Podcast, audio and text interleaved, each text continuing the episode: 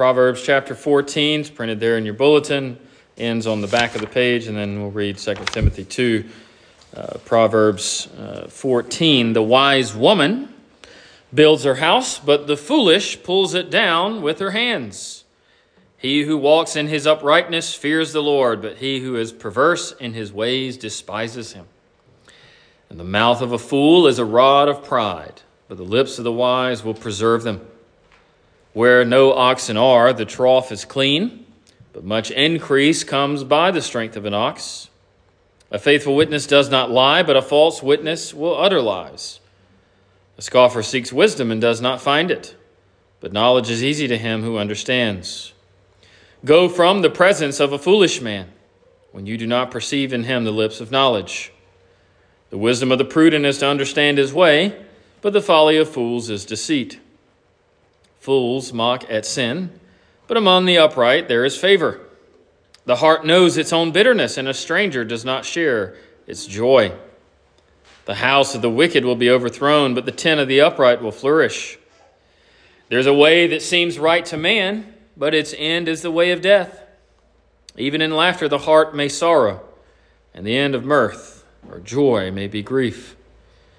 The backslider in heart will be filled with his own ways, but a good man will be satisfied from above.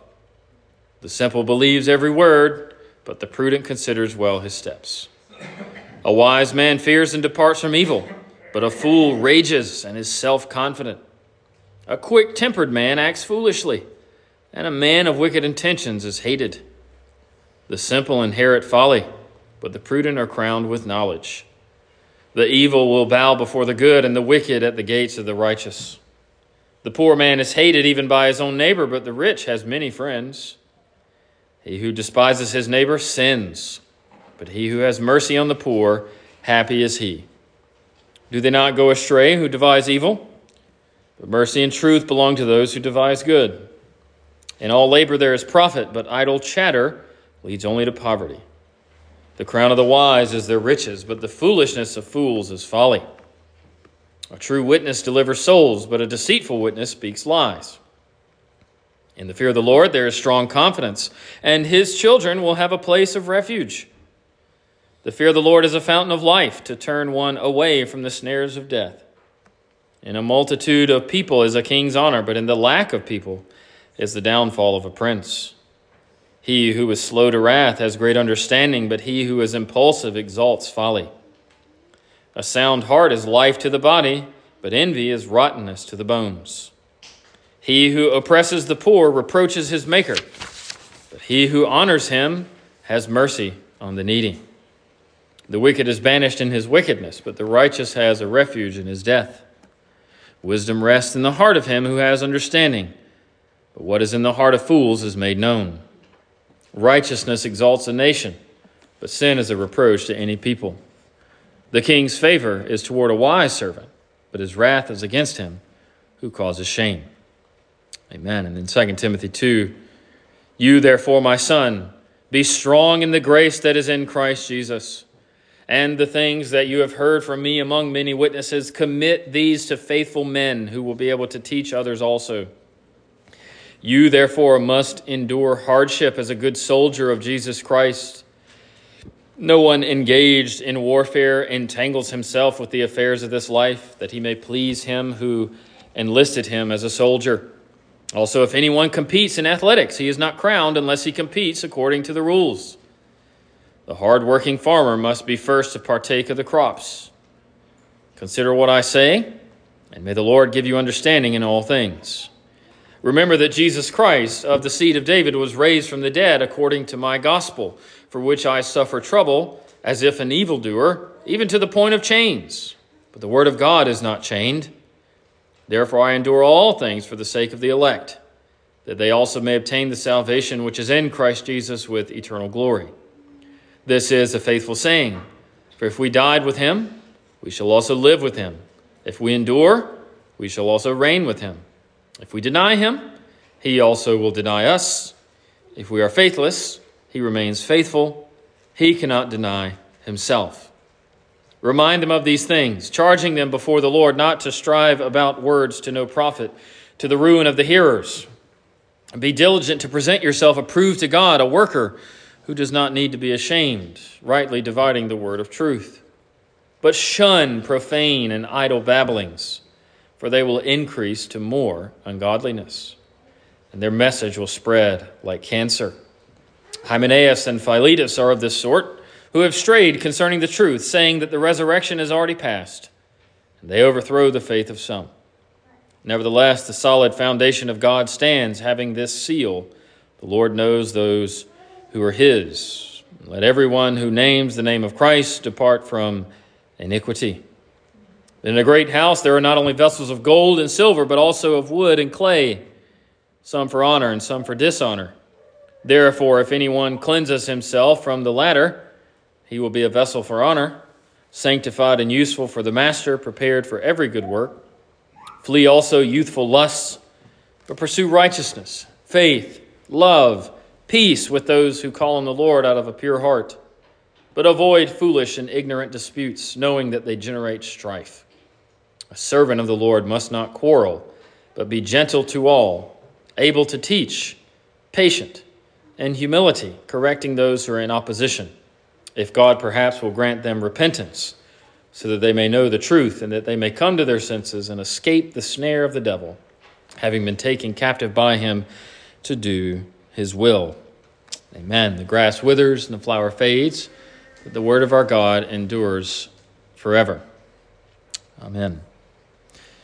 Second Timothy is one of the three uh, epistles that Paul writes, as what are they're what are known as the pastoral epistles. They're addressed to men who were serving as uh, pastors. Titus was uh, in a similar role as Timothy.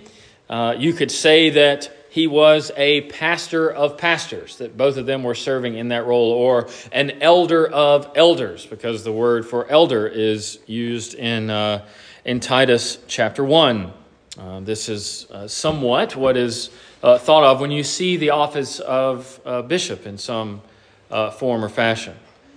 Timothy, he is overseeing the work of the church. And he has been tasked with committing the things that Paul has taught to him to men that would follow in his footsteps in the future.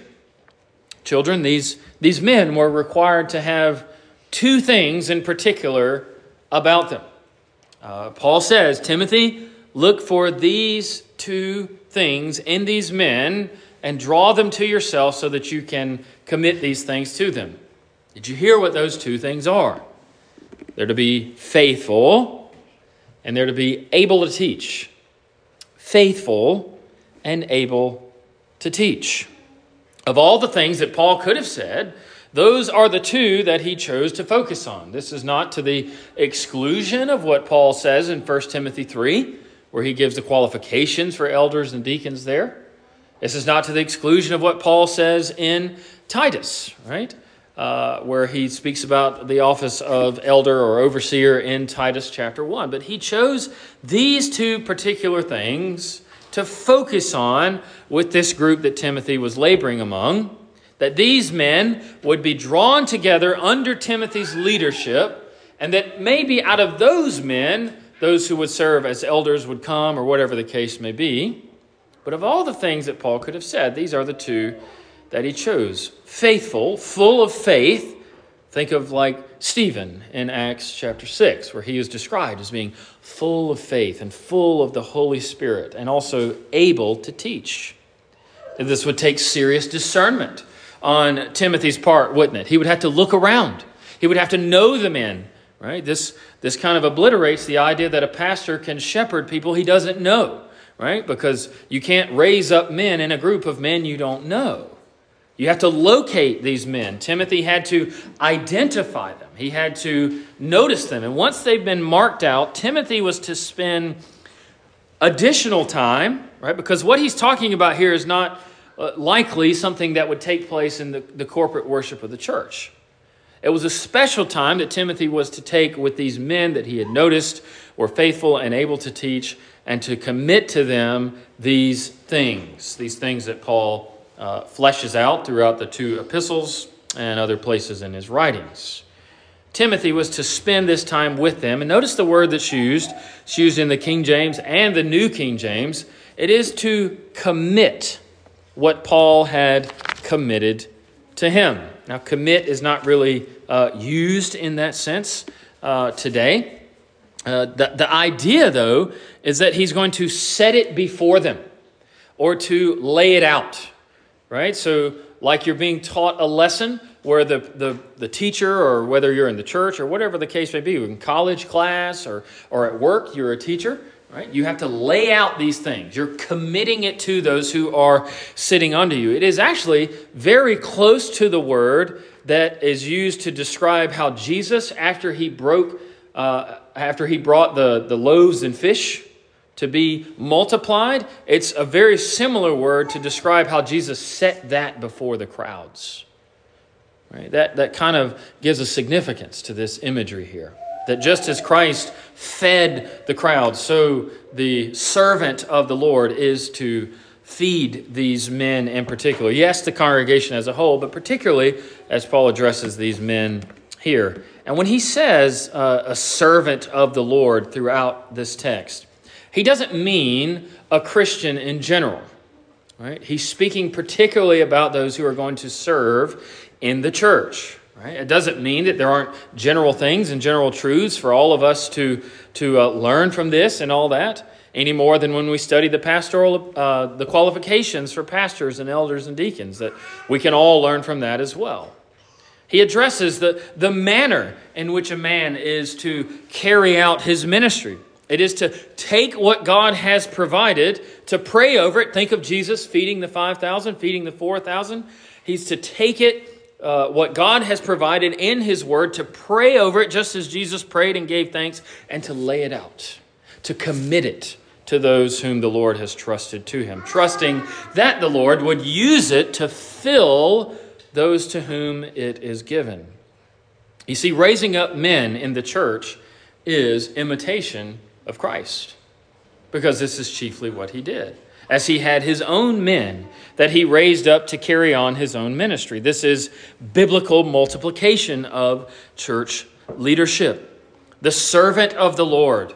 Remember, servant means minister, it means deacon. It has a very broad meaning, but Paul uses it in a very specific reference here to talk about what Timothy is doing and those who are trained by him would do as well. Not all Christians would walk in the footsteps of what Timothy is doing. Not all Christians would be uh, men, of course, right? The servant of the Lord is to see himself not simply as a teacher to all, though he is, but also a teacher to faithful men who are able to teach. The pastor is the teacher of faithful men who are able to teach, the minister, the servant of the Lord he draws an allusion on how the servant of the Lord, Timothy, and these men in training are to view their work. It is work as a soldier who is not entangled in the affairs of this life, but focused on his work as a good soldier of Jesus Christ. The implication is if the pastor, the minister, the servant of the Lord entangles himself in things that do not serve his calling, he hinders his ministry. This doesn't mean that the Master, Christ Jesus, doesn't care for the affairs of this life. It means that ministers have this, this narrow focus. They are to have a focus away from the fair, affairs of this life as a minister or servant of the Lord, these who would serve the church in this way. And what he, what he calls it uh, is an unlawful striving and it seems to, to be the case that it would result in no crown, that you can go about ministry in such a way that you aren't given that additional crown for it. Paul and Timothy and those who follow after them have a special and particular calling of enduring all things for the elect's sake, that they may obtain salvation in Christ Jesus. You see, this is kind of where you can draw out for just a moment and see how this applies to all Christians generally. We are to endure all things in our various stations of life, endure even hardships, endure uh, suffering, as, as the King James says in verse 3 endure hardness for the sake of those whom the Lord has set his love on, that they might obtain salvation in Christ Jesus. This doesn't mean that pastors can't do other things, but they need to be cautious lest they become entangled in them.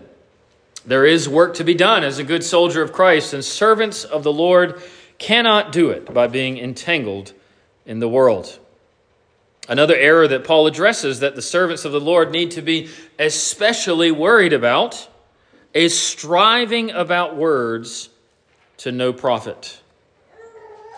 This, this is very profound. Paul seems to lay out this idea that there is a certain type of precision that damages the hearers. A certain type of precision that damages the hearers. There's tremendous wisdom for us in this. I think an example of this is in the Gospels when Christ responds to the disciples as they raise a complaint about others laboring besides them. Remember that? where they're having this argument about who's the greatest. And Jesus says, Whoever receives this, this child receives me in my name. Whoever receives me receives him who sent me, and all that. And then right after that, John answers him and says, Master, we saw someone casting out demons in your name, and we forbade him because he does not follow with us. That could you could almost take that as he does not talk like us. Right? It's a similar idea there. But Jesus said to him, Do not forbid him, for he who is not against us is on our side. That's Luke 9, verse 46 through 50. There is a certain type of precision, a squabbling over words that damages the hearers. Did you notice how he said that himself? I'm not making this up, I'm not even making a deduction. He says, uh, earlier in uh, chapter 2, let's see here, uh, where he says it, um, where he says to, uh, to, to, to, remind them of these things, kind of middle of the text. They remind them of these things, charging them before the Lord not to strive about words to no profit, to the ruin of the hearers. Right? So there is a striving about word, a certain type of precision, as it were that is damaging to the hearers. Now, this can also be useful in parenting and in personal reflection as well. Squabbling about words is not doing what the Lord approves of, it is not rightly dividing the word of truth. Paul even states that profane and vain babblings, did you notice he says this later in the text? It leads to more ungodliness, right?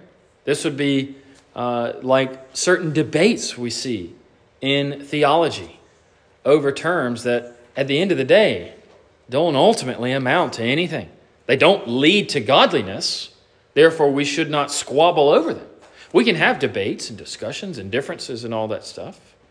But if the truth is being held, the, we could say if the creeds are being confessed and Christ is being honored and holiness is being produced, Paul says, chill out.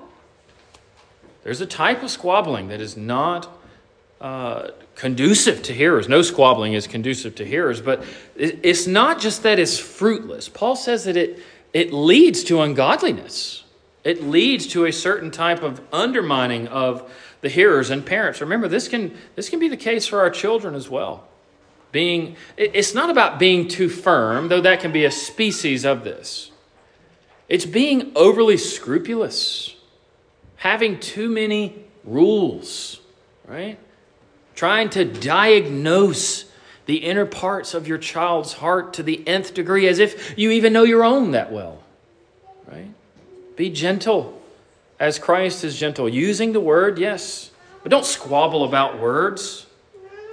Paul gives two examples in verse 17 and following of those types and what came of them. He even says their names.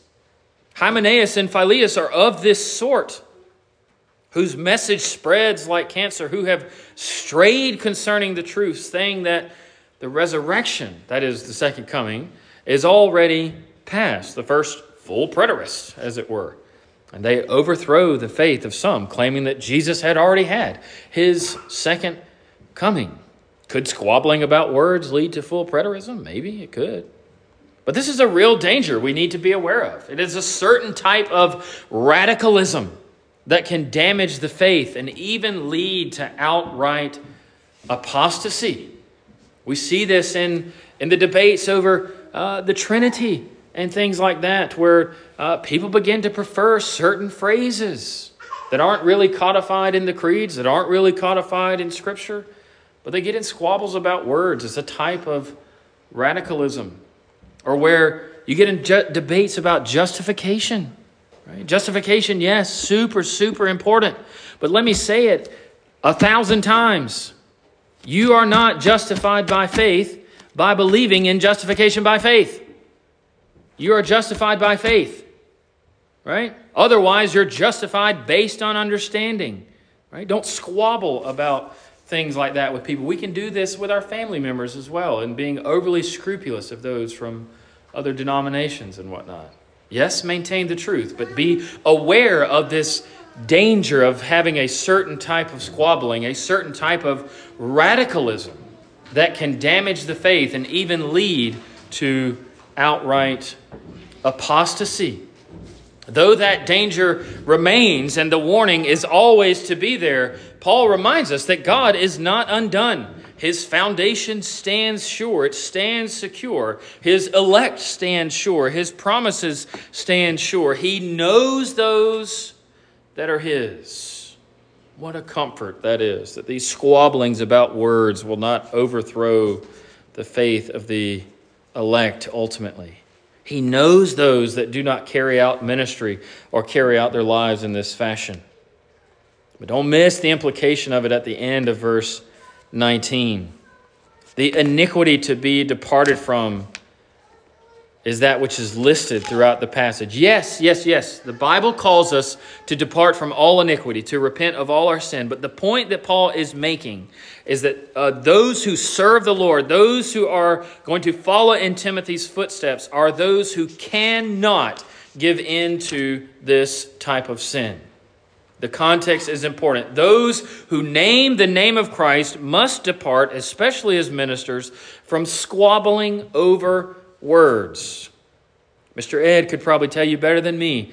Presbyterians are known for being what is called the split peas. We split more than any other group of Christians and form denominations over and over again.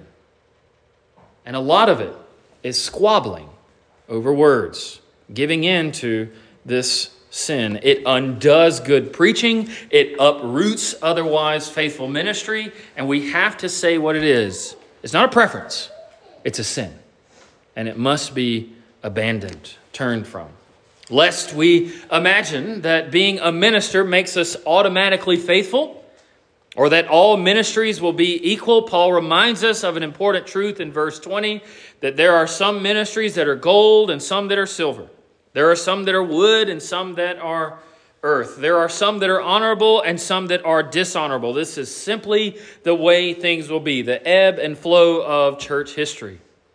But he tells you how to become a vessel of honor and sanctified and useful to the master, prepared for every good work. Don't we want to know how to be this, not just as ministers, but as Christians? This is something that applies to us all.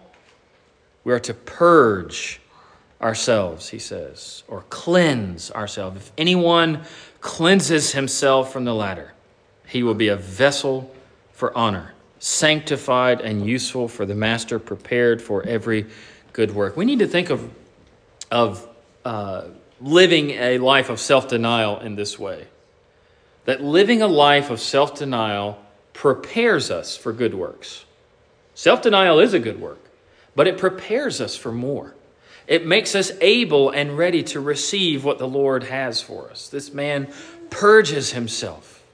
We, as all Christians, are required to do this as well. He, this minister, this servant of the Lord, is to be an example to all, carrying the cross of self denial.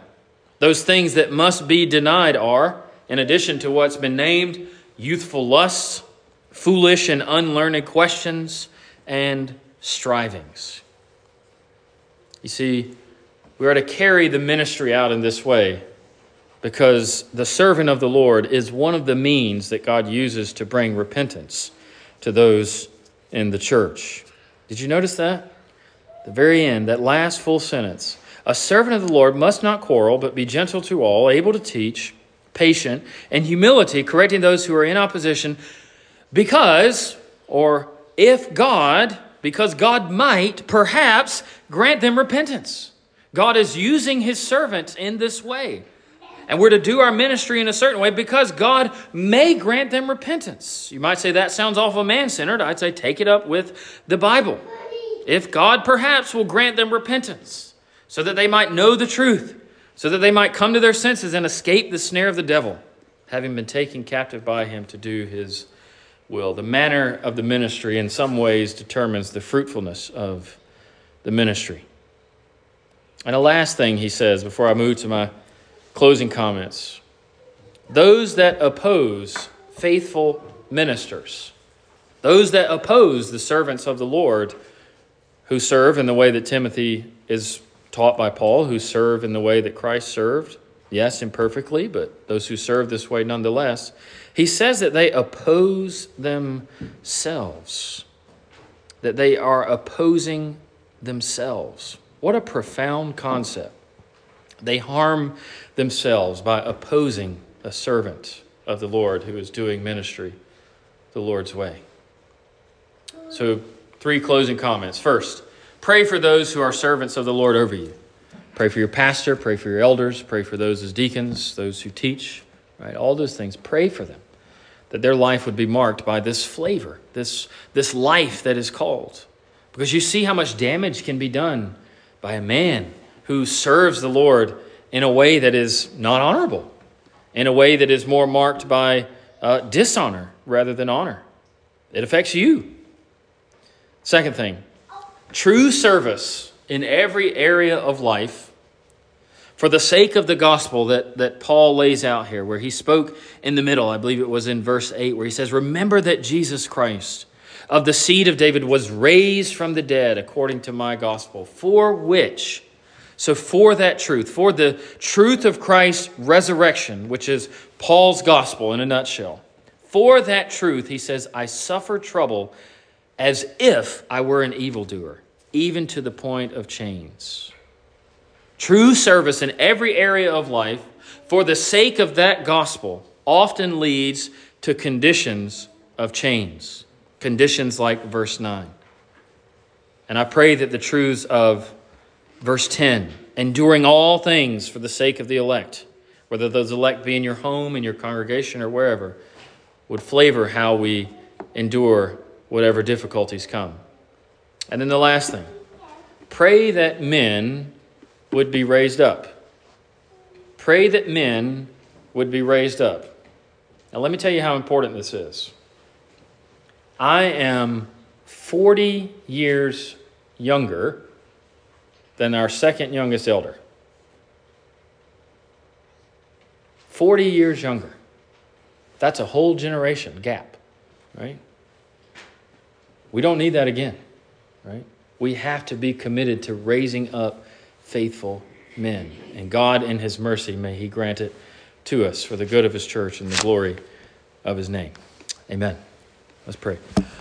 Our Lord